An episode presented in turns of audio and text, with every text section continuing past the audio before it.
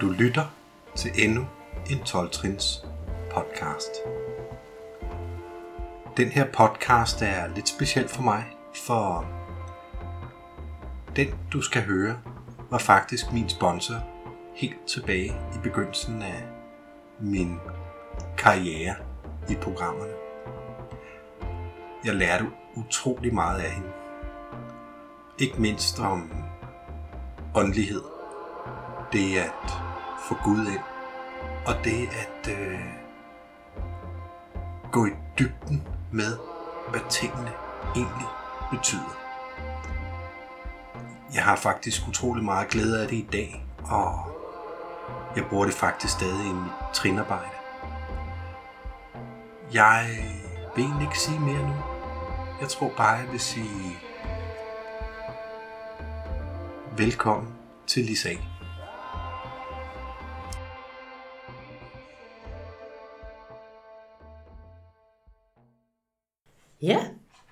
Mit navn er Lis A, og jeg er et taknemmeligt medlem af rigtig mange fællesskaber. Og jeg har lige fejret 16 år siden mit første møde. Yay! Øh, og jeg synes altid, det er godt at starte alle mulige delinger med at læse noget i storbog. Så det gør jeg. AS Basis tekst. Og min er på engelsk, så oversætter det til dansk, så godt det nu kan være. Ja.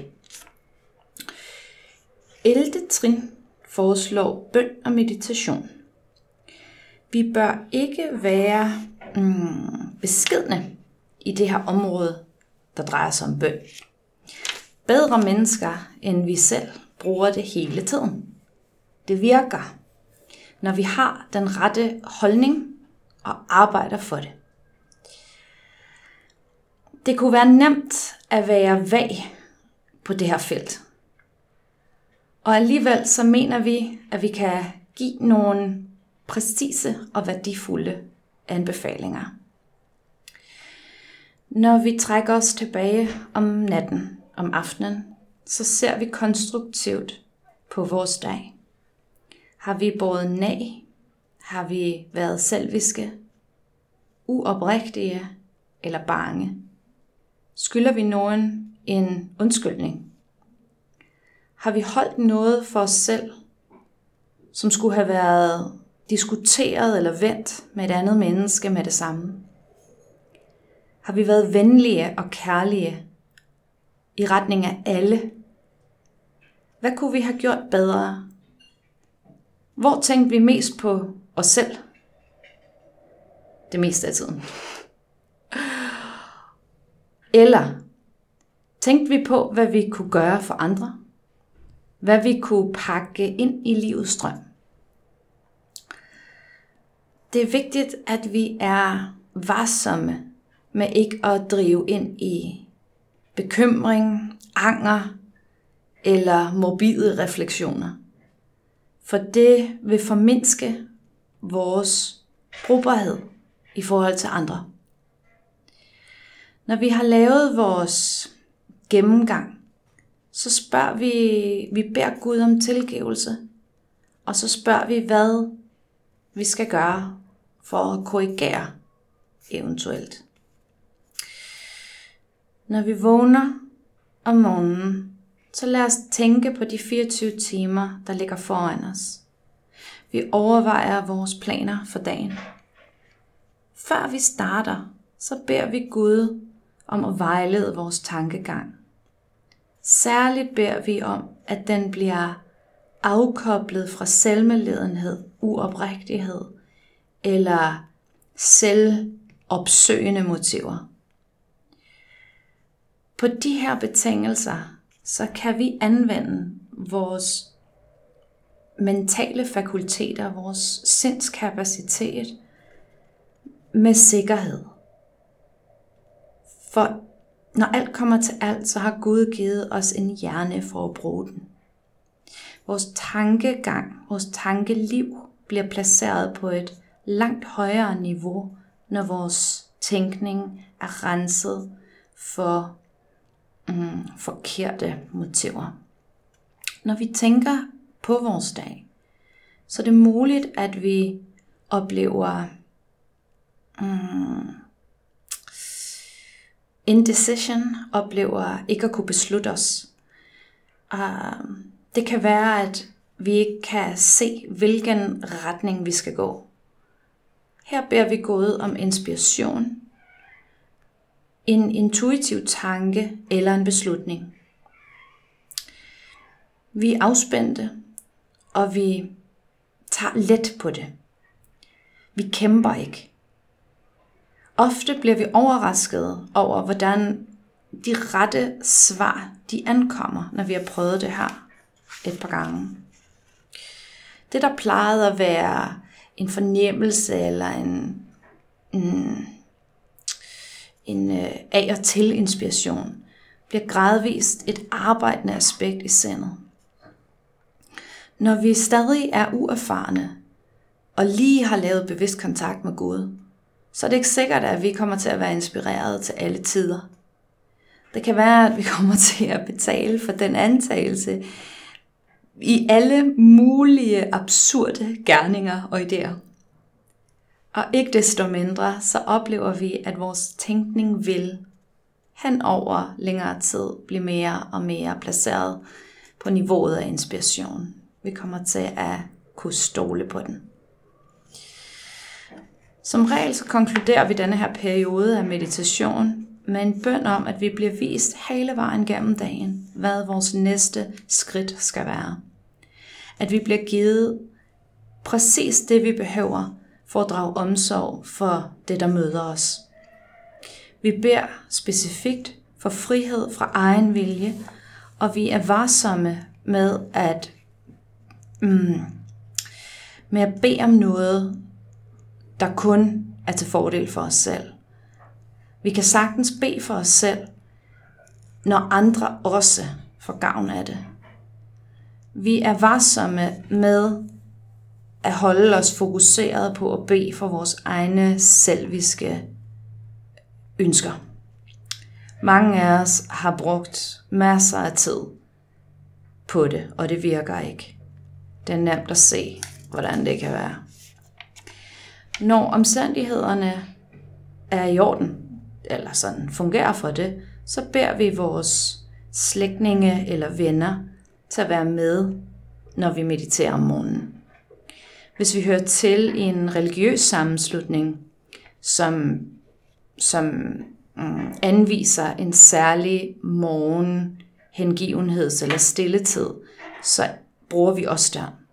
Hvis vi ikke er medlemmer af en religiøs sammenslutning, så kan vi nogle gange vælge eller erindre øh, nogle enkelte mm, bønder, som vi gentager, som har fokus på de principper, som er blevet præsenteret her i teksten. Der er også mange bøger, der kan hjælpe. Anbefalinger om den slags kan man modtage fra sin egen præst eller øh, anden religiøst overhoved i ens øh, øh, spirituelle kreds. Vær hurtig til at se, hvor andre spirituelle retninger og mennesker har ret og tage imod det, de tilbyder. Når vi går igennem dagen, så laver vi et ophold, når vi bliver forvirret eller i tvivl eller frustreret. Og så beder vi om at få den rette tanke eller gennemføre den rette gerning. Vi minder konstant os selv om, at det ikke længere er os selv, der kører ræset.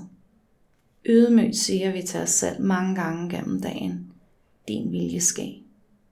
På den måde er vi i meget mindre risiko for at blive opildnet, frygtsomme, rasende, bekymrede, selvmelidende og det gør også, at vi afstår fra tåbelige beslutninger. Vi, vi bliver meget mere effektive. Vi bliver ikke så søvnige eller slappe, fordi at vi ikke brænder vores energi på en fjollet måde, som vi gjorde, da vi prøvede at arrangere livet, så det passede os. Det virker. Det gør det virkelig. Ja, rigtig lang læsning og den, jeg læser den højt for, at jeg selv hører den, for jeg er lige kommet ind i 11. trin selv. Jeg har det ikke super godt øh, mentalt i de her dage. Og det, der står i bogen, det er, at jeg kan anvende mine mentale fakulteter, eller min mentale kapacitet, øh, på, på Guds måde. Og det her Gud, det her øh, tokrummende øh, EU-begreb, jeg, jeg, jeg kan varmt opfordre til at tænke virkeligheden, når der står Gud. Så i stedet for at tænke øh, langskægget fætter op på øverste etage, så hellere tænke, mm, altså virkeligheden vinder hver gang. Det er det, der gør virkeligheden er min Gud. Det er, at en magt stærkere end mig er virkeligheden, og det har jeg hele mit liv som bevis på. Al den egen vilje, der bliver opfordret til at sætte til side i det, jeg lige har læst højt. Den egen vilje har jeg arbejdet så hårdt for at få et liv, hvor jeg kunne føle mig tryg og beskyttet. Og den har vist mig, at det ikke den, der er den højeste magt, har en anden højeste magt. Og jeg kan lige så godt, altså jeg kan kæmpe imod den, eller kan hengive mig til den. Og afhængig af, om jeg kæmper eller hengiver mig, så får jeg, hvis jeg kæmper, så får jeg Øh, et panik, angst, vanvidsfyldt liv. Og hvis jeg hengiver mig til virkeligheden, så får jeg, er min erfaring nu med de her 16 år en dag i gangen, et rigtig dejligt liv.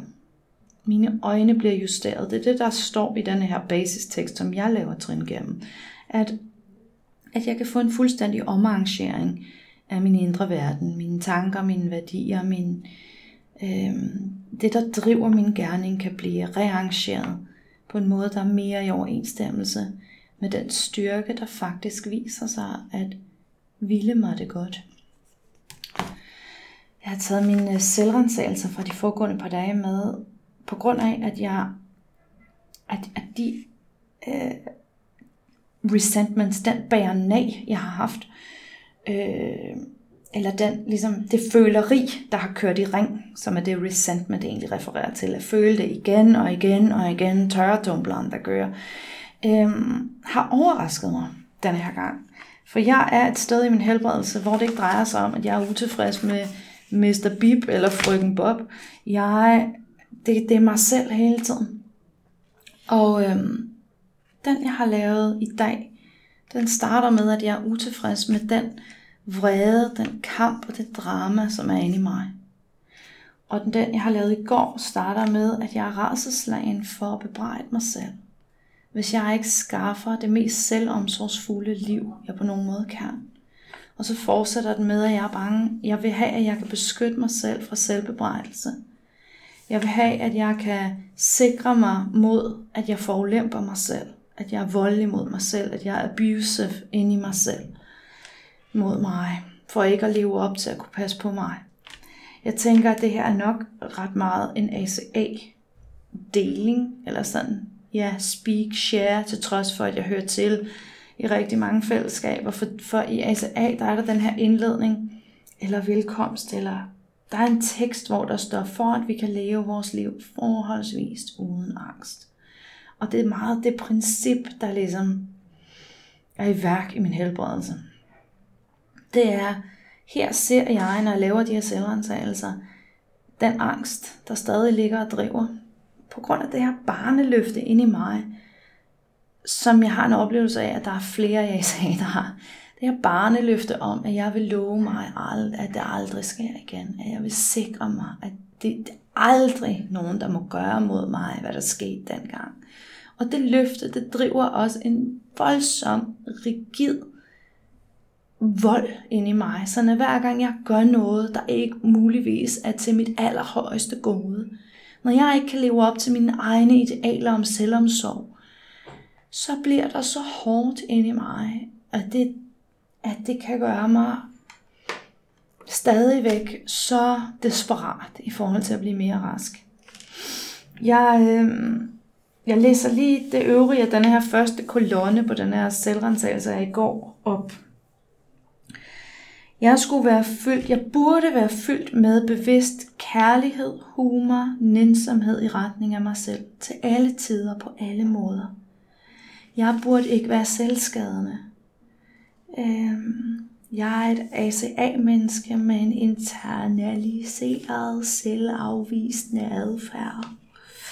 Og jeg vil ikke have nogensinde igen, at jeg er raseslagen, for at jeg inde i mig selv er voldelig, afvisende, skadelig, mm, abusive, bebrejdende eller reagerende.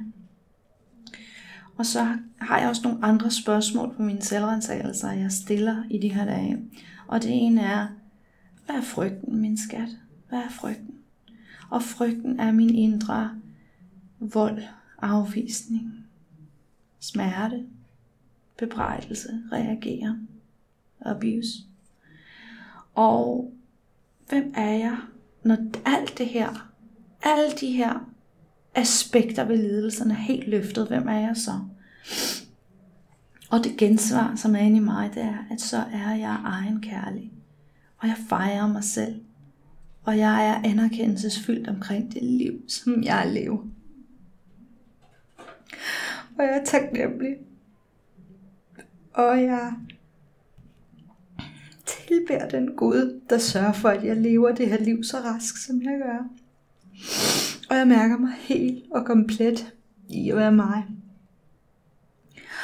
Jeg har haft en sponsor, der sagde, øhm, at når jeg græder, og når jeg lærer, så er det mit hjerte, der svarer. Så for mig er det altid positivt, når der kommer tårer. Og det, der gør, at det er godt at starte med alt det her, det kan jo godt være, at der er en eller anden ny en, der lytter og tænker, det lyder ikke særlig rask, 16 år, og så er det det der. og det jeg tænker, det er dejligt, jeg deler om i dag. Det kan jo være, at jeg deler igen på et andet tidspunkt her. Deler om i dag, det er, hvordan at jeg anvender trinene på de her indre tilstande, som gør, at jeg kan leve et meget, meget sobert, værdigt, integritetsfyldt liv, hvor min adfærd repræsenterer, hvem jeg virkelig er, og ikke er en reaktion på det her, som jeg oplever i mit indre. For det er det, der er miraklet. At jeg kan vågne om morgenen, jeg skriver mine selvrensagelser om morgenen, jeg kan vågne om morgenen og have det på de her måder. Og jeg kan leve et liv, hvor folk, der ikke er en af os, kigger på mig og tror, at jeg er fuld af vores. De tror ikke på, at jeg er en af os, hvis jeg blot nævner det, på grund af, at min adfærd, den er mirakuløst rask. Og det her det er et handlingsprogram. Det er ikke et tænke-føle-program, til trods for at tænke-føleriet øh, får sin plads, blandt andet på de måder, jeg lige har præsenteret her. Det er min adfærd, der faktisk er min vej ind i raskhed. Så, første trin. Jeg er magtesløs over for, at det er det her, der er i mit indre. Og det er ikke mig, der skal klare det. Og det, at jeg er magtesløs og ved, at jeg er frisat til, jeg skal ikke mestre det, jeg skal ikke administrere det, jeg skal ikke styre det, jeg skal ikke gøre noget som helst med det her. Det er det, der gør, at jeg kan se på det hver morgen. Det er det, der gør, at jeg har ro i mig til at åbne øjnene og finde mine farvede tusser. Jeg er begyndt at lave selvrensagelser med farvede tusser. At jeg har virkeligheden, Gud, min Gud, giver mig modet til at se på mit indre på grund af, at det er ikke mit job at gøre noget med det. Jeg gør blot de her anvisninger. Hvad er der derinde? Ja, og det giver mig en lethed omkring mit indre liv, til trods for, at mit indre liv kan være så knuget i sin egen ACA-tilstand. Og det, at jeg kommer til den erkendelse, eller tro, eller overbevisning, eller idé af en magt stærkere end mig selv, kan genoprette mig til sanity. Altså, øh, øh, sund fornuft er altså ikke en korrekt oversættelse af sanity, og det, det siger jeg ikke. Jeg er snobbet omkring det her med programsprog, og det, det, og det er ikke, det her er ikke snobberi, fordi, ikke noget fordi, jeg har en lidelse, der tror, at jeg kan gøre mig rask gennem rationaler. Der tror, at jeg kan gøre mig rask gennem, at det giver mening. Og det der realiteten er, at dysfunktion giver ikke mening. Det, det er noget af det, der er så øh, vanvidsskabende i at vokse op dysfunktionelt. Det er, at det giver ikke mening, og det er irrationelt. Det hænger ikke sammen. Og der er ikke for mig en løsning i sund fornuft. Jeg har en meget, meget lang universitetsuddannelse i psykologi, og det har ikke løst problematikkerne omkring min, min dysfunktionelle opvækstmiljø. I det, at rationaler dur ikke, og sund fornuft dur ikke. Altså, jeg kan kigge på mit liv, og det giver ingen mening, at jeg har det på de her måder, jeg lige har læst højt. For mit liv er så dejligt. Mit liv er så dejligt. Og det betyder, at der ikke er en løsning i sund fornuft. Der er en løsning i sanity.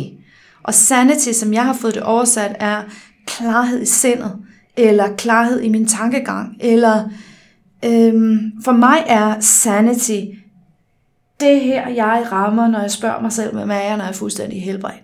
Det er sanity.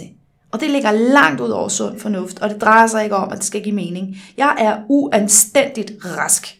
Jeg er, det giver overhovedet ikke mening, at jeg er blevet så rask. Jeg er rask ud over, hvad nogen som helst teori om social arv kan præsentere for mig. Og øh, jeg er ikke interesseret i sund fornuft, for der er sund fornuft vil sige, at jeg skal ligge i fosterstilling over i hjørnet og aldrig få det godt. Det er sund fornuft. Jeg lever way beyond, langt ud over sund fornuft. Øh, jeg lever i sanity, for jeg er blevet genoprettet til et punkt i mig, som er ukrænkeligt, som aldrig er blevet berørt af alt det der, der skete. Det betyder ikke, at jeg ikke lever med en hjerne, der gør de her ting, og et følelsesregister, der har de der frygtsomme alarmberedskabsreaktioner på daglig basis. Det betyder, at jeg er blevet genoprettet til en centrering, der ligger inden under det. Og det er det, de 12 trin gør for mig. Og i starten troede jeg ikke på, at det kunne ske.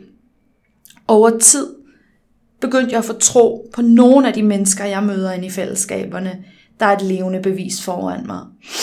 Og i dag er jeg mit eget bevis. Altså, jeg kan kigge ind i spejlet og vide, det der, det kan ikke ske. Og her er det. Altså, jeg er normal, vægtig, forholdsvis velsorineret og påklædt. Altså, det i sig selv kan jeg ikke tage for givet. At jeg så også er i stand til at opføre mig anstændigt og i overensstemmelse med mit indre. Øh, altså, ja. Det er for mig i dag min vidshed om, at genoprettelse til et punkt, der er uberørt, er sket. Det er sket for mig. Det er sket. Og det har foregået alle de her år. Jeg vågnede ikke med det samme, jeg kom ind i programmet. Jeg vågnede, da jeg havde været her i halvandet, to år. Øhm, på grund af fuldstændig desperat, vanvittig adfærd, der førte mig til nogle tilstande, hvor jeg, hvor jeg ikke kunne tænke en lige tanke, og der var kun altså blive fuldstændig skør, eller har noget, der griber mig. Og der, på det tidspunkt, da alt kollapsede i min mentale verden, blev jeg grebet, og jeg blev omarrangeret, sådan at jeg i dag kan, kan være hende her. Ja, så det er andet trin på det. Lige nu, tredje trin. Lavede en beslutning om at lægge min vilje og mit liv over til omsorg hos Gud, sådan som jeg begriber Gud. Øh, ja, jeg tror ikke på beslutninger, for jeg er magtesløs, og jeg klarer ikke mit eget liv. However, jeg har haft en sponsor, der har, har brugt ideen om, at beslutningen tager mig. Og det fungerer rigtig godt. Beslutningen, den har taget mig. Og min vilje i forståelsen, alt det her tænkeføleri ind i mig, og mit liv, alle gerningerne, alle mine konkrete omgivelser, det jeg, det jeg gør, når vi optager det på video og tager lyden af, er i Guds omsorg. For mig er det en rigtig god idé at holde, holde et fokus på, at, at hele mit liv er faktisk bevis på, at jeg har taget vare på. Og, øhm, og når jeg tænker det, at hele mit liv er bevis på, at jeg har taget vare på, så begynder jeg at kunne se alle de her linjer af guddommelig omsorg, der har ført mig frem til, at jeg er her nu. Inklusiv de vederstykkelige begivenheder, der, der var i 2005, der sørgede for, at jeg kollapsede. Så godt som jeg har fået det, har jeg fået det på grund af den omarrangering, havde mit ego forblevet intakt, havde jeg blevet i illusionen om, at jeg, kan, at jeg er den, der tager vare på mig, så havde øhm, toppen af min raskhed sandsynligvis ikke haft så stærk og dejlig og, rigtig en kvalitet, som det har for mig nu. Øh, mm, tredje trin er også trinet, der for mig peger i retning af at sige tak for de ting, mit ego ikke bryder sig om. For når jeg begynder at sige tak for det, mit ego ikke bryder sig om, så, så implicit siger jeg også, at jeg anerkender, at der er godhed, kærlighed, omsorg, raskhed inde i det, mit ego ikke, ikke synes er det højeste gode. Og øh, ja, det er et dejligt forvandlingsværktøj. Jeg er ikke sådan øh, så fjantet med taknemmelighedslister generelt. For de fleste taknemmelighedslister, jeg møder hos selvcentrerede mennesker i programmet, og det er jo det, der er lidelsen, selvcentrering. Øh, der er det tak, jeg fik med vilje. Tak, at det går over på måder, som mit ego bryder sig om. Og det er, det er tak for alt det, mit ego ikke kan se mening i. Det er den tak, der forvandler mig. Og det er den, der anerkender, at en magt stærkere i forhold til mig selv, arbejder mit liv på positiv, gavnlig og byggelig måde. Fjerde trin. Lav en søgende og frygtløs moralsk rensagelse af os selv. Um, eller i virkeligheden inventory opgørelse over, hvad, hvad jeg indeholder. Jeg synes, det er en meget fin øhm, idé, det her med at tænke på selvrensagelsen som forretning. Altså supermarkedagtigt. Altså, hvor mange er der af den der slags gryn, og hvor mange er der af den der slags tomat? Så jeg kan blive sådan utilknyttet, detached, ikke tage det så højtidligt, hvad det er, jeg opdager. Få et sådan neutraliseret blik på, det er blot det her, der er på hylderne. Og, og samtidig kan man sige, at, at det er jo en moralsk opgørelse, hvilket betyder, i min forståelse, hvad er min moral i det? Lever jeg op til mit værdisæt her, eller gør jeg ting, der ikke er i overensstemmelse med, hvem jeg er? Så det, jeg laver, en opklaring af det. Hvad er sandt for mig i det, jeg gør? Hvad er ikke sandt for mig i det, jeg gør? Og hvis der er lidt lyd på, så er det på grund af, at jeg skal pusse næse og behøver at finde et papir. Så, øh, moralsk opgørelse over, hvad jeg indeholder. Det eneste, der tæller, er oprigtighed og grundighed. Samtidig så, øh, så er der også stor variation jo i mængderne. Jeg er sådan en, hver gang jeg rammer 12. trin og oplever nu, at det er komplet, så starter jeg første trin. Så jeg har lavet fjerde trin rigtig mange gange på rigtig mange måder. Og jeg foretrækker øh, anvisningerne i nogle af de måder, der laver med AA's basistekst, og jeg har på et tidspunkt haft en sponsor, der sagde 30 er tilpas.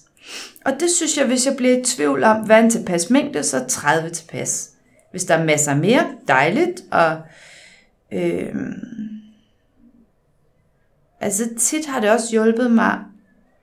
Jeg kan jo sagtens have 70 selvrensagelser på 70 forskellige personer, og emnet er det samme. Og så skriver jeg blot på den, der er mest ladet og så muligvis markerer jeg et sted, at det her drejer sig i øvrigt også om alle de her øvrige personager. Uh, for det er mit moralske forhold til dem, jeg indeholder. Det, det er det, jeg er interesseret i. Det er for så vidt ikke så relevant, om det, om det er den ene eller den anden person, der har vist mig, at det der er i mit indre, eller i min adfærd. Mm. Ja, jeg har god erfaring med at lave i sådan nogle øh, fjerdetrins øh, manualer eller skabeloner. Jeg har god erfaring med at lave ordene om, så det bliver mine ord. At det er min selvrensagelse. Og første gang jeg blev præsenteret for, for de her begreber, som jeg også lige har læst nogle af dem højt, selvisk og selvcentreret og uoprigtig, der kunne jeg ikke øh, anvende de begreber. Hvor faktisk så det jeg gjorde, var at finde en øh, synonymordbog, og så forfulgte jeg synonymerne, så øh, selvisk kan også betyde øh, gerninger, der er egocentreret. Så vil jeg forfølge det der gerninger, der er egocentreret, og så vil jeg finde synonymer for det, indtil jeg har ramt et ord, der passer for mig. Det har været en god måde for mig. Blandt andet det her med oprigtighed også, for jeg var, da jeg kom til programmet, der var sådan en, der sagde alt, hvad der lå øverst i hovedet. Og det er ikke den slags ærlighed nødvendigvis, der gavner min raskhed. Det er blot, mit ego siger nu, bla bla bla. Hvorimod den ærlighed, jeg er interesseret i, er væsentligt dybere. Og den har jeg fået kontakt til ved at, ja, ved at spørge ind på nogle andre måder, der, der er mine måder. Og det er det, der er nogle gange sådan, ah, ved at have sådan en som mig som sponsor, det er, hvad synes du? Hvad betyder det for dig? Det er det, der er det vigtige. Det, ingen kan give til mig, hvad det betyder for mig. Er en sætning, som jeg holder rigtig meget af i AA's basistekst, når jeg arbejder trin, hvor der står, når derfor, at vi præsenterer dig for spirituelle begreber, spørg dig selv oprigtigt, hvad det betyder for dig. Og det er grundlæggende væsentligt for at få kontakt til, at jeg er oprigtig i mit trinarbejde. Det er fint nok at høre andre mennesker i programmet, hvad, hvad det betyder for dem. Det betyder ikke, at det er det, det betyder for mig, og det er det, der er interessant. Hvad betyder det for mig? Femte trin. Indrømmet over for Gud, os selv og et andet menneske. Vores fejls sande natur. Øh, eller vores, kan man sige, forkertheder. Ja. Da jeg kom til programmet, der var jeg sådan en, der øh, som sagt altså fortalt folk alt muligt af det, der lå øverst, uden nogen tanke for, om det ville gøre folk utilpas. Og til trods for, at det lavede sig jo om hele tiden. Altså, det der var i mit hoved om mandagen, helt andet om torsdagen. Um, så, så det her med, og jeg, og jeg fortalte folk kompulsivt, hvad der var i mit hoved, for jeg håbede, at det ville få mig til at blive vel tilpas. Det der er min erfaring inde i programmet med femte trinnet, er den der rækkefølge. Gud, så mig selv, så et medmenneske, øh, er meget gavnlig. Hvordan i alverden indrømmer jeg det for min højre magt? Ja, så når det ikke er, at jeg indrømmer det for dig, for så behøver jeg ikke mærke det selv. Det duer ikke til at skabe raskhed. Det er faktisk også det, der gør, at jeg ikke er nogen fortaler for, at man ringer, ringer til folk i programmet og hælder vand ud af ørerne. For det er sådan en lunken karklud metode til midlertidigt lige at få lettelse. Øhm, hvorimod, hvordan indrømmer jeg over for Gud og mig selv? Ja. Derudover, øh, den præcise art af vores mm, forkertheder. Det er min sådan oversættelse i dette nu af femte trinnet. Øh, drejer sig ikke om at læse alle de skrevne selvrensagelser op i min forståelse. Det er det, det betyder for mig. Det kan være, at det betyder noget helt andet for det menneske, der lytter, og det må det gerne, for det drejer sig om, at blot, hvad betyder det for den, der laver trinene. Sådan forstår jeg det. Anyways. Det, det betyder for mig, er, den første gang har det været gennemgå alle selvrensagelserne, finde alt, hvad jeg kan finde, der er øh, defekt i forstanden, øh, dur ikke, virker ikke, fungerer ikke, jeg bruger det, det dur ikke. Øh, det giver en fordømmelse af, fy, det er dårligt, det er blot, det dur ikke, det virker ikke. Øh, altså, ja, jeg får jo heller ikke, kan man sige, forkastende tanker på, hvis ovnen går i stykker. Fordi der er en eller anden ledning, der ikke virker. På den måde, altså, den virker blot ikke. Um, hvis jeg gerne vil lave et eller andet i orden. Um, så jeg lavede en liste. 89 defekter. Yay. Som jeg læste højt for en, eller delt med en. Og så har jeg læst de selvrensagelser højt, mit ego ikke havde lyst til at dele. Alle dem, der var sådan virkelig skam, de skal ind under gulvtæppet. Dem har jeg delt. Og så dem, de defekter, der var virkelig sådan uforståelige, har jeg, øhm, har jeg også læst en selvrensagelse, så den, jeg har fortalt det til, kunne begribe det. Ja. Øhm. 6. trin var fuldstændig parat indstillet til øh, på at have min højre magt til at løfte de her defekter. Eller, altså på engelsk står der remove, og for mig betyder det øh, flytte til et andet sted. Remove. Læg det på en anden hylde et andet sted i rummet, kan det blive rykket over et andet sted. Og øh, det, der både er væsentligt for mig som SA'er, det er, at, øh, at mit ego synes, at jeg vil da bare altid gerne være rask. Jeg, jeg har da ikke lyst til, at jeg ikke er rask på de her måder. Og sandheden er, at mit ego elsker at være sløj på nogle af de her måder. Den lever på at være sløj på de her måder. Den klynger sig til de her defekter for at holde sig selv i live. For det, der jo er konsekvensen, når det hele er løftet, det er, at jeg er gudcentreret, og mit ego er opløst. Så mit ego kæmper for sit liv ved at klynge sig til de her defekter. Så det jeg har gjort med mine 89 defekter, har været at sidde og spørge mig selv ved hver af dem, hvad får jeg for den, som er en substitut for Gud? Hvad får jeg for den, der ligner Gud?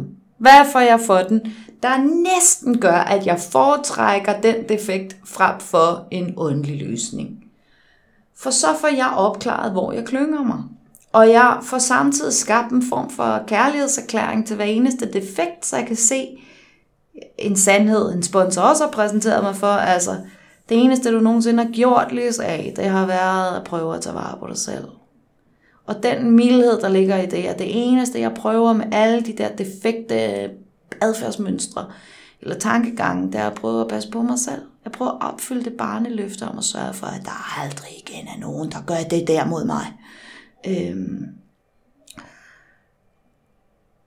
ja, blandt andet, nu prøver jeg lige at tænke, hvad er en defekt?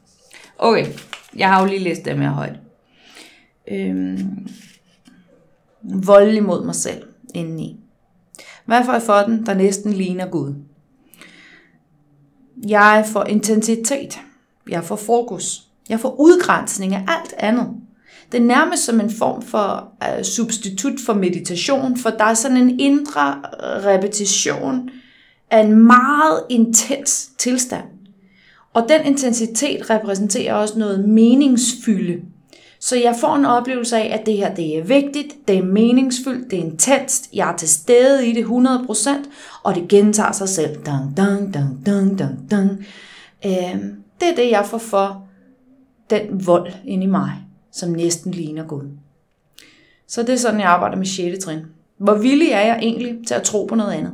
Hvor villig er jeg til, at der er en løsning, der er mere direkte? For det er også det, der ligger i det. Det er, er jeg indstillet på, at han har er en magt, der er kærligere, mildere, mere effektiv, mere virksom, mere mulig for mig at leve i, til at få opfyldt de her aspekter af meningsfylde og fokus og intensitet og øh, Øh, tilstedeværelse. Tror jeg på det? At der er noget, der virker stærkere? Og det er et niveau af oprigtighed, der har intet at gøre med, hvad der ligger øverst i mit hoved.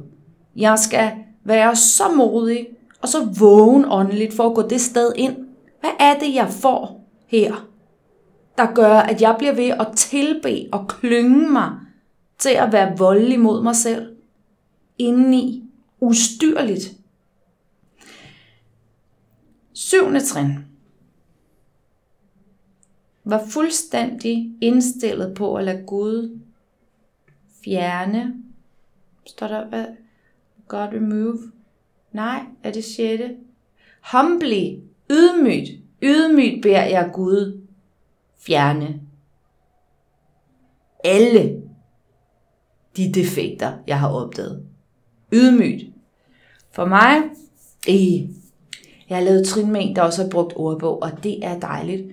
Så hun undersøgte noget med ydmyg, kommer af, altså på engelsk hedder det humble, og det ord er sprunget af humus, altså er det ikke en madret, humus, som refererer til jord.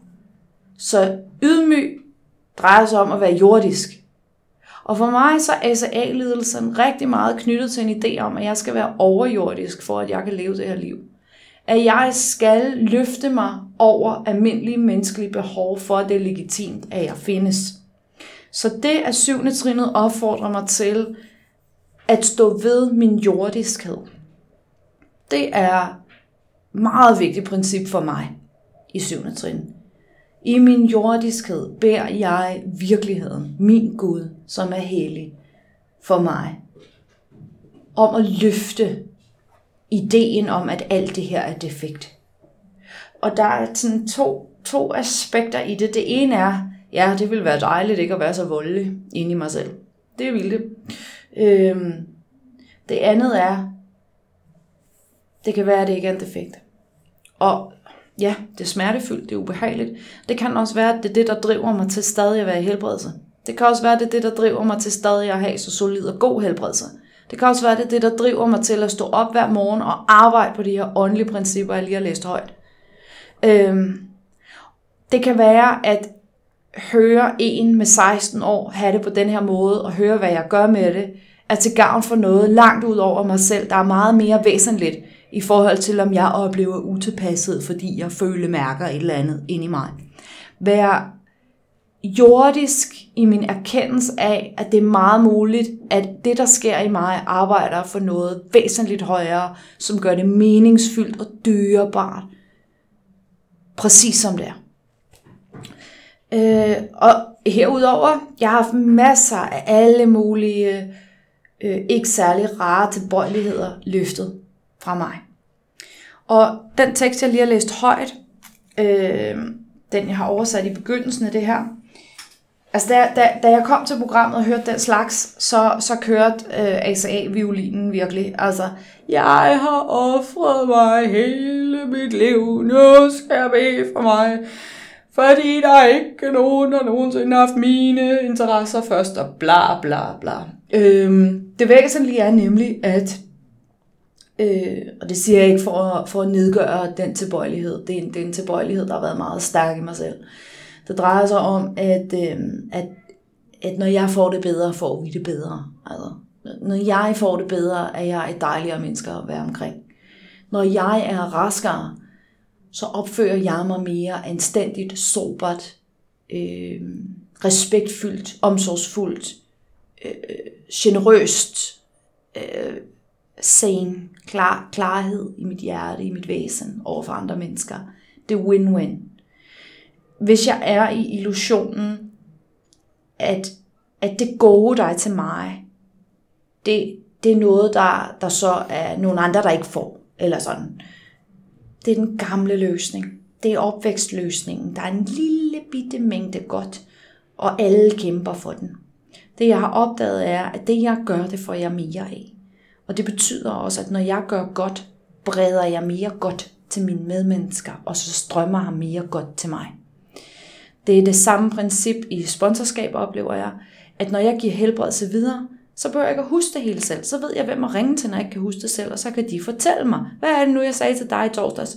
Øhm, og så har plads til mere rasket ind i mig. Øhm, samtidig er der også det, at, at ved at blive i programmet, oplever jeg, at, at der, og have fået det rigtig, rigtig godt, så kommer der også en åndelig stolthed, hvor mit ego prøver ligesom at tage sådan en, en åndeligt præsentabel kåbe på, hvor, hvor den gerne vil fremstå som en, der ikke har alle de her indre tilbøjeligheder, som jeg lige læste højt fra mine selvretsagelser. Og det er faktisk, tænker jeg, ganske sundt for min vidshed om, at jeg hører til, og at jeg er jævnbyrdig, at der er de her tilbøjeligheder, som vi kan kalde defekte, til at holde mig i virkeligheden. Og holde mig åben og modtagelig for inspiration og for valg, fra for at stole på mit hoved. Det er også det, jeg oplever forskellen på, kan man sige, terapi og selvudvikling, og så den her åndelige løsning, som, som nogen så siger også er, kan man sige, selvafvikling. At, at forskellen er vel sagtens noget med at opbygge tillid til, hvad mit hoved fortæller mig, over for at bevare en øh, neutral vidnesposition i forhold til mit sind, sådan at jeg fortsætter med at være levet gennem den her kerne i mit indre, som er dybere og stærkere og mere vågen. Mm, 8. trin. Lav en liste over alle de mennesker, vi har gjort fortræd. Og blev villig til at zone, gøre afbigt over for dem alle. altså det dejlige er jo i 8. trin, at det er blot en liste. I 8. trin er det ikke noget med at gøre noget. Det er blot en liste. Og i starten, igen på grund af den her ACA-tilstand, så var der jo, mit ego havde den her idé om, at, at det var dem, der gjorde det mod mig. Øh, det var det, der optog mit sind. Hvor det, jeg har gjort, har været at, at se på de her defekter, jeg har fundet frem i 4., 5., 6., 7. trin. Som i virkeligheden også er ting, jeg gør, der ikke er mig. Uop, altså aspekter i min adfærd, der ikke er, hvem jeg er. Der er uoprigtigt. Og ikke sådan en, nu er jeg uoprigtig, som en, det tager mig over automatpiloten, gør de der underlige ting, der ikke er, hvem jeg er. Hvem har det påvirket? Hvem har jeg påvirket ved at gøre ting, der ikke er, hvem jeg er? Det er den liste, jeg skaber. Jeg har fået en definition af harm, altså dem vi har gjort for træd. Harm, at det er, hvor har jeg ikke æret vores åndelige bånd. Og jeg har ikke æret vores åndelige bånd, hvis jeg har optrådt på måder, der ikke er, hvem jeg er i min åndelige kerne. Sådan kommer min liste frem.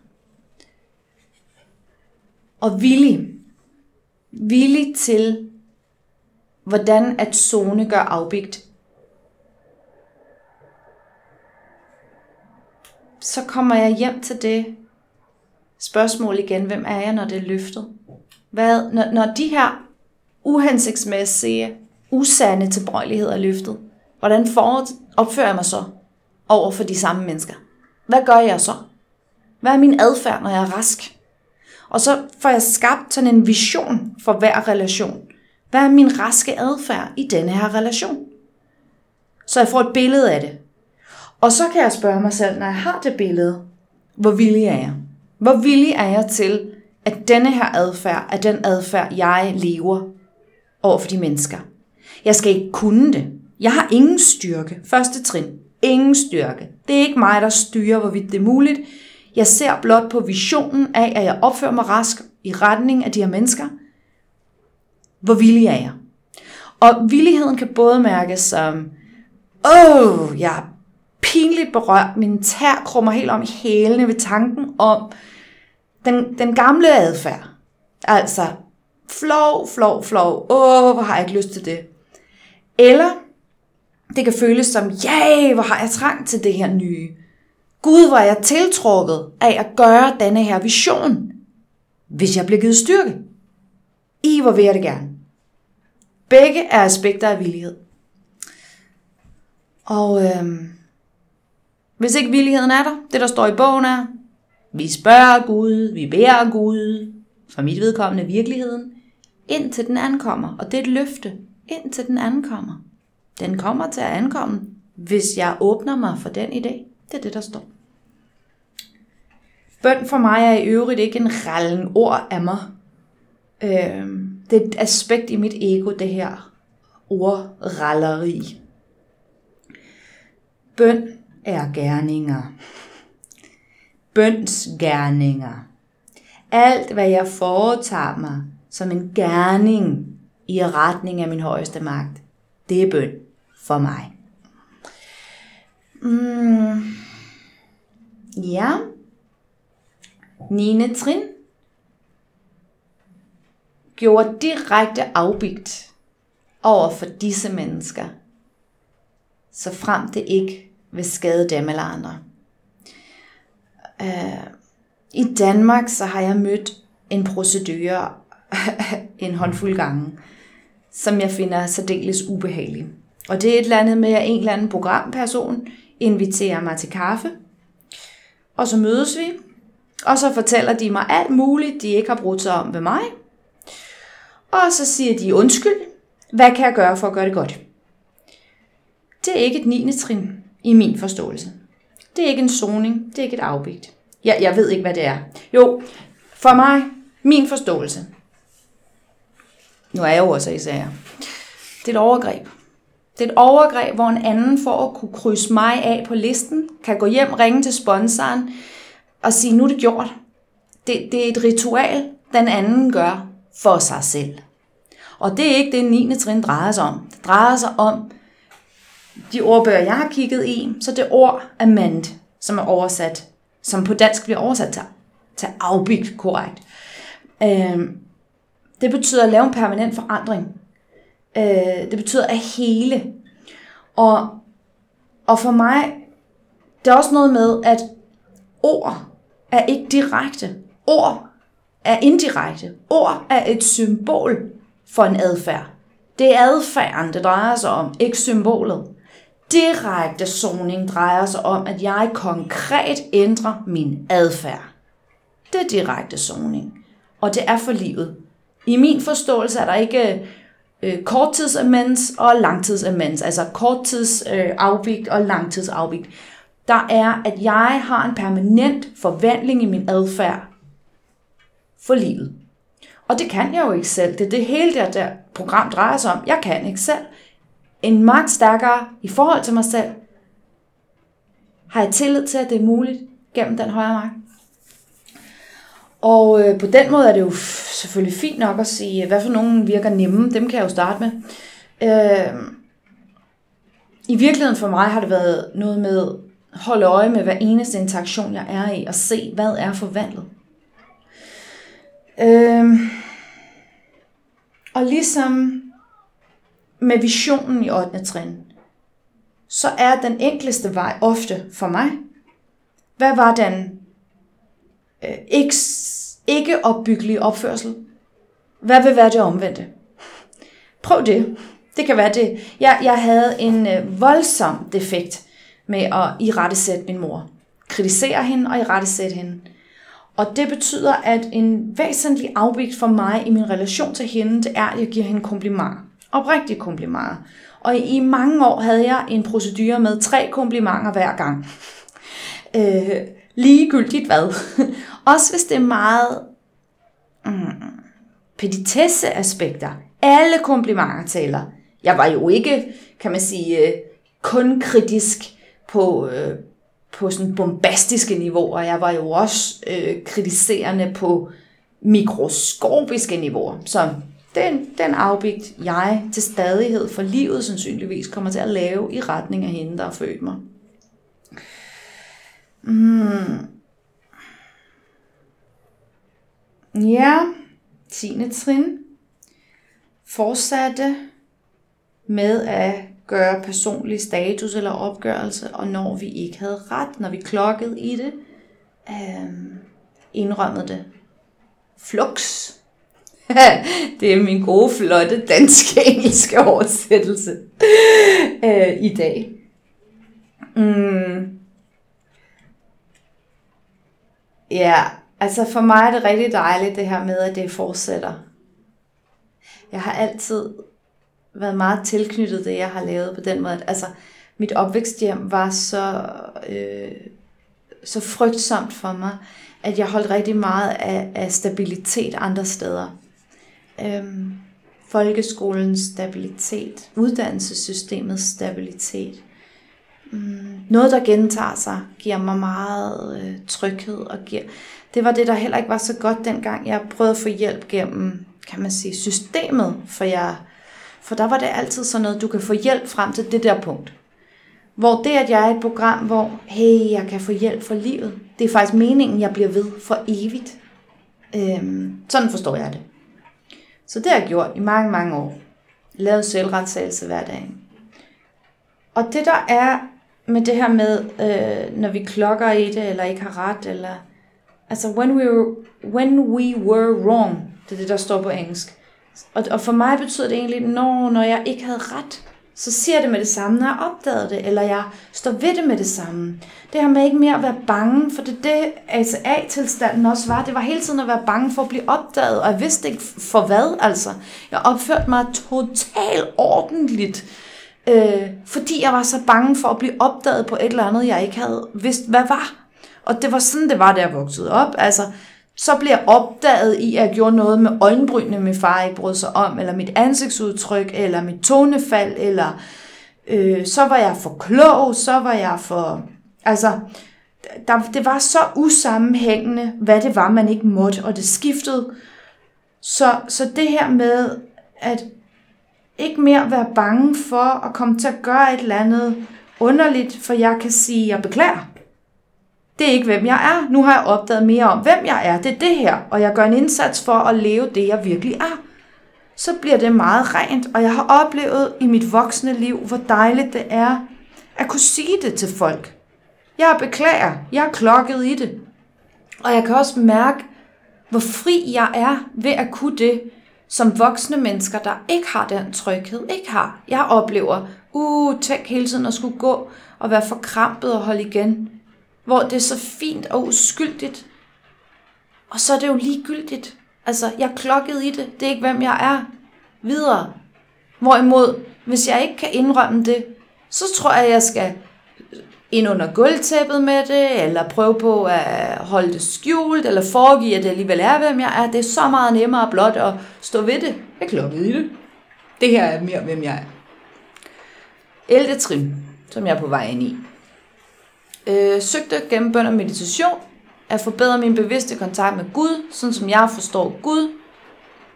I det, det eneste, jeg beder om, er vidshed om Guds mening med mig og styrke så gennemleve det, opleve det, fremleve det.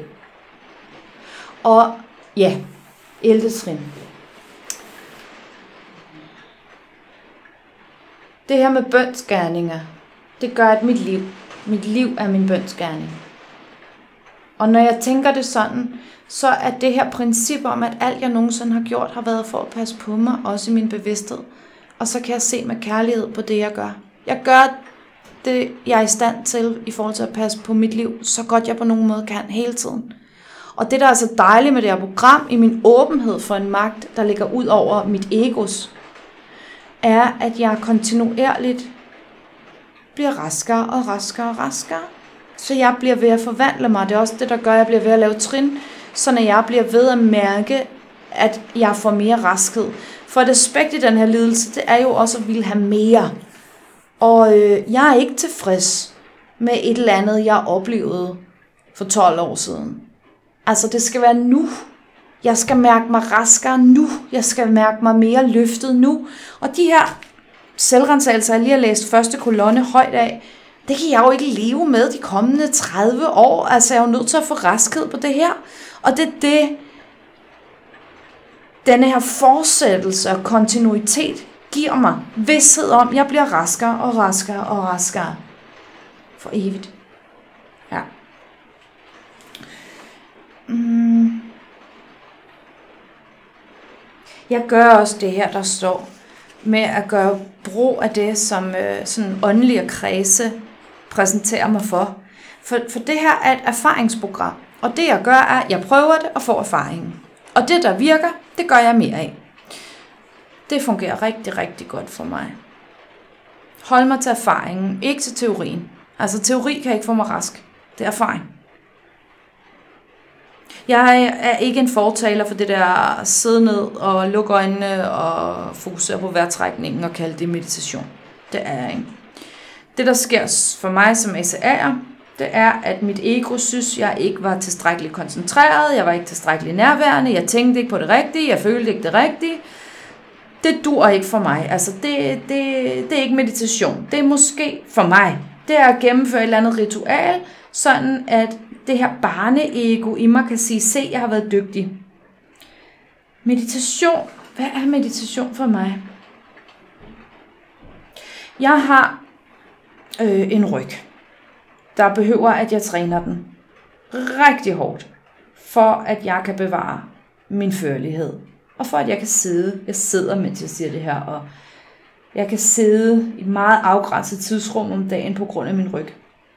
Min rygtræning har i mange år fungeret som mit symbol på meditation. Det er en konkret gerning, så jeg behøver ikke forholde mig til, om jeg følte, tænkede det rigtige. Jeg har gjort det, så jeg er en succes. Og det er et afgrænset perspektiv, så det er ikke noget med, uh, skulle jeg gøre noget mere, uh, har jeg gjort tilstrækkeligt. Det er gjort. Herudover så er det også en fysisk tilkendegivelse af, at jeg er indstillet på at bevare min førlighed. Jeg er indstillet på at kunne sidde ned i et begrænset omfang i de sådan menneskelige situationer, hvor det er godt at kunne sidde ned. Og så er det et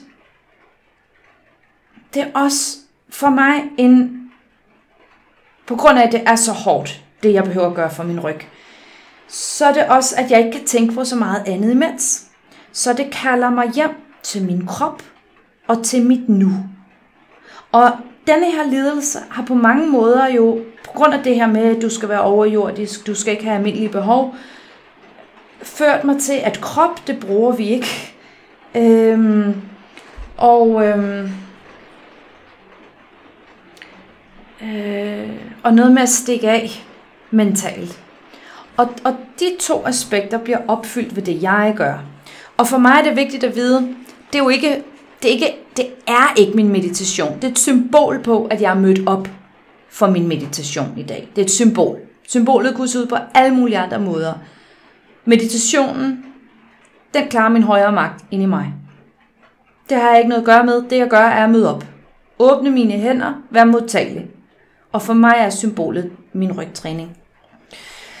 Mm, det betyder ikke, at jeg, altså jeg, jeg lever professionelt af de fysiologiske og neurologiske positive aspekter ved øh, det, der sådan, kan man sige, altså kan ligne sådan noget, øh, fokusere på vejrtrækning, fokusere på dine tanker, styr, sådan noget. Det, det er blot, at, at den her åndelige løsning forudsætter et niveau af overgivelse, som er øh, exceptionelt. Og hvor de færreste egentlig har lyst til at gå hen. Det, det jeg har lært i det her program, det er, at altså, går der hen på grund af, at jeg er desperat.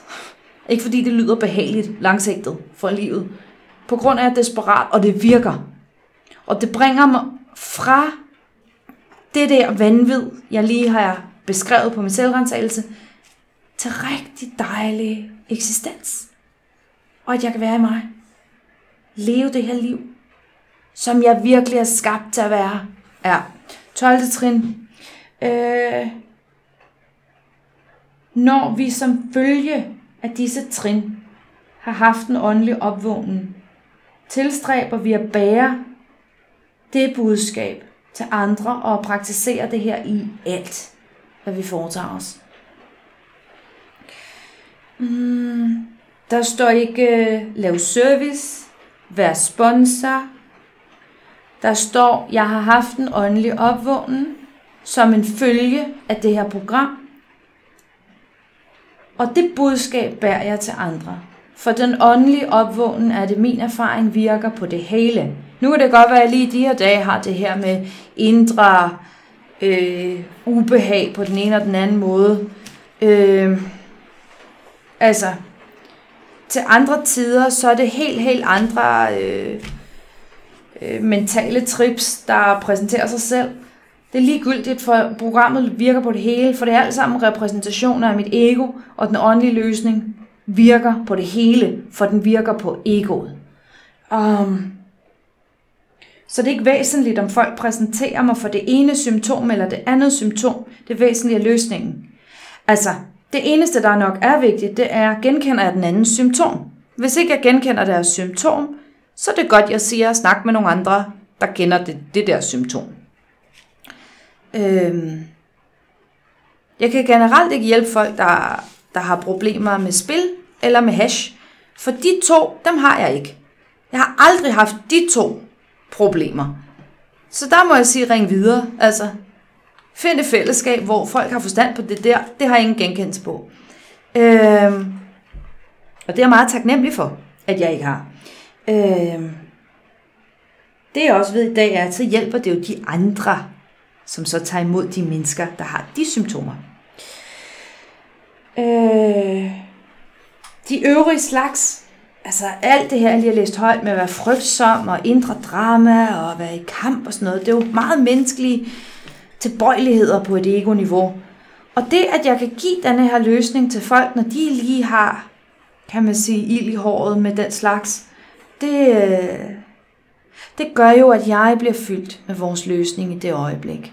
Hvad de så bruger det til, ja, det er ikke mit anlæggende. Det, det er mit anlæggende, at jeg bliver fyldt med vores løsning, når jeg giver det til en anden. Og at jeg samtidig bliver optaget af, at denne her løsning er smitsom, frem for denne her ACA fortidsidé om, at jeg skal holde fast i løsningen, for ellers kommer der nogen, og så er der ikke så meget til mig, og jeg skal have mest. Øh, og ja, og denne her opdagelse, at når jeg giver det ud, får jeg mere af det. Det jeg giver ud, får jeg mere af. Det jeg kropsliggør, får jeg mere af. Det jeg repræsenterer, det jeg liv, får jeg mere af. På rigtig gode måder. Det gør mig meget tiltrukket af at leve et positivt og byggeligt liv. Øhm. Og praktisere det i alt, hvad jeg foretager mig. Det betyder også, at de principper, der ligger indlejret i vores program, er til stede i alt, hvad jeg foretager mig. Der er ikke programliv, og så er der det andet. Der er mit program, kommer med mig ind i alt, hvad jeg gør. For hvis ikke jeg har et program, altså, det, det er den eneste mulighed. Har jeg et program, og så er alt det øvrige muligt. Da jeg kom til programmet, der, øh, altså, der var jeg ikke i stand til de allermest basale ting. Og det betyder, at jeg er fuldstændig bevidst om, at der er kun det her Lis A-liv på grund af alt det, det her program gør ind i mig. Øhm.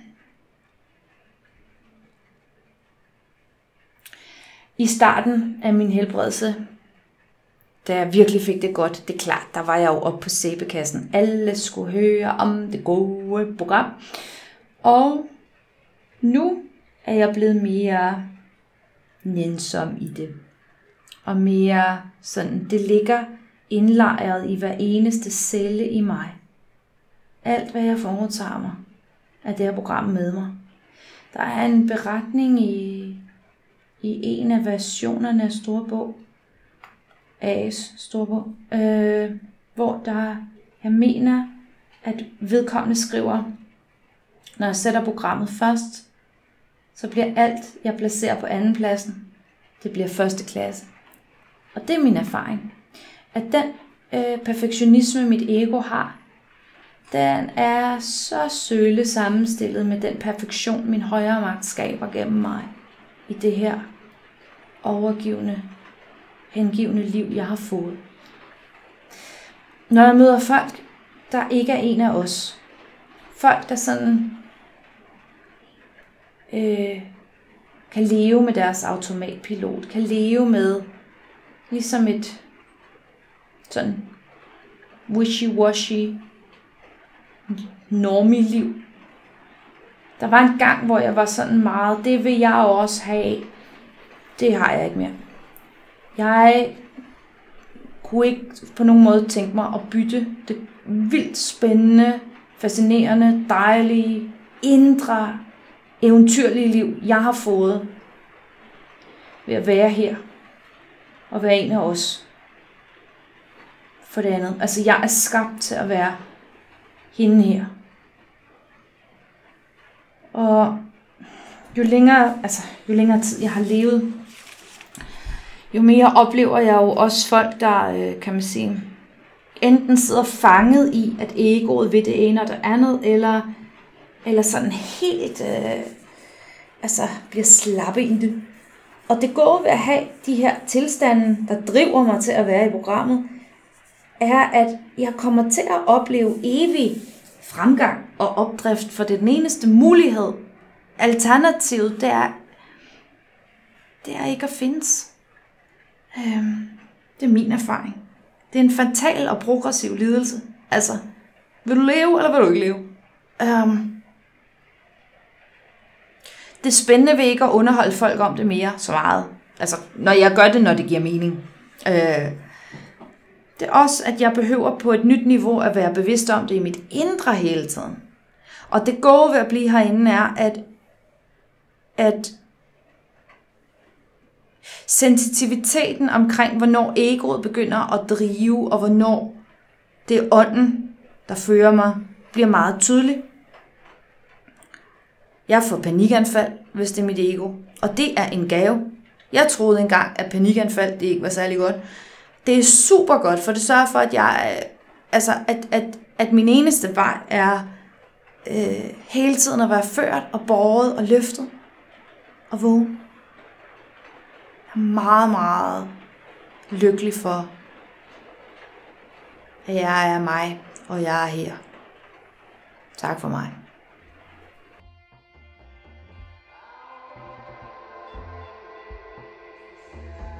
Du lyttede til endnu en 12-trins podcast. Jeg håber, du nød den lige så meget, som jeg nød at lave den. Som altid, du kan give et øh, bidrag, der hjælper med at betale for streaming, hjemmeside og alle de ting. Øh, det gør du ved at gå ind på hjemmesiden og, øh, og, og, og give et bidrag, og det kan du gøre på forskellige måder, men det kan du se derinde. Øhm, herfra er der kun at sige, kan du have en forhåbentlig fortsat god dag.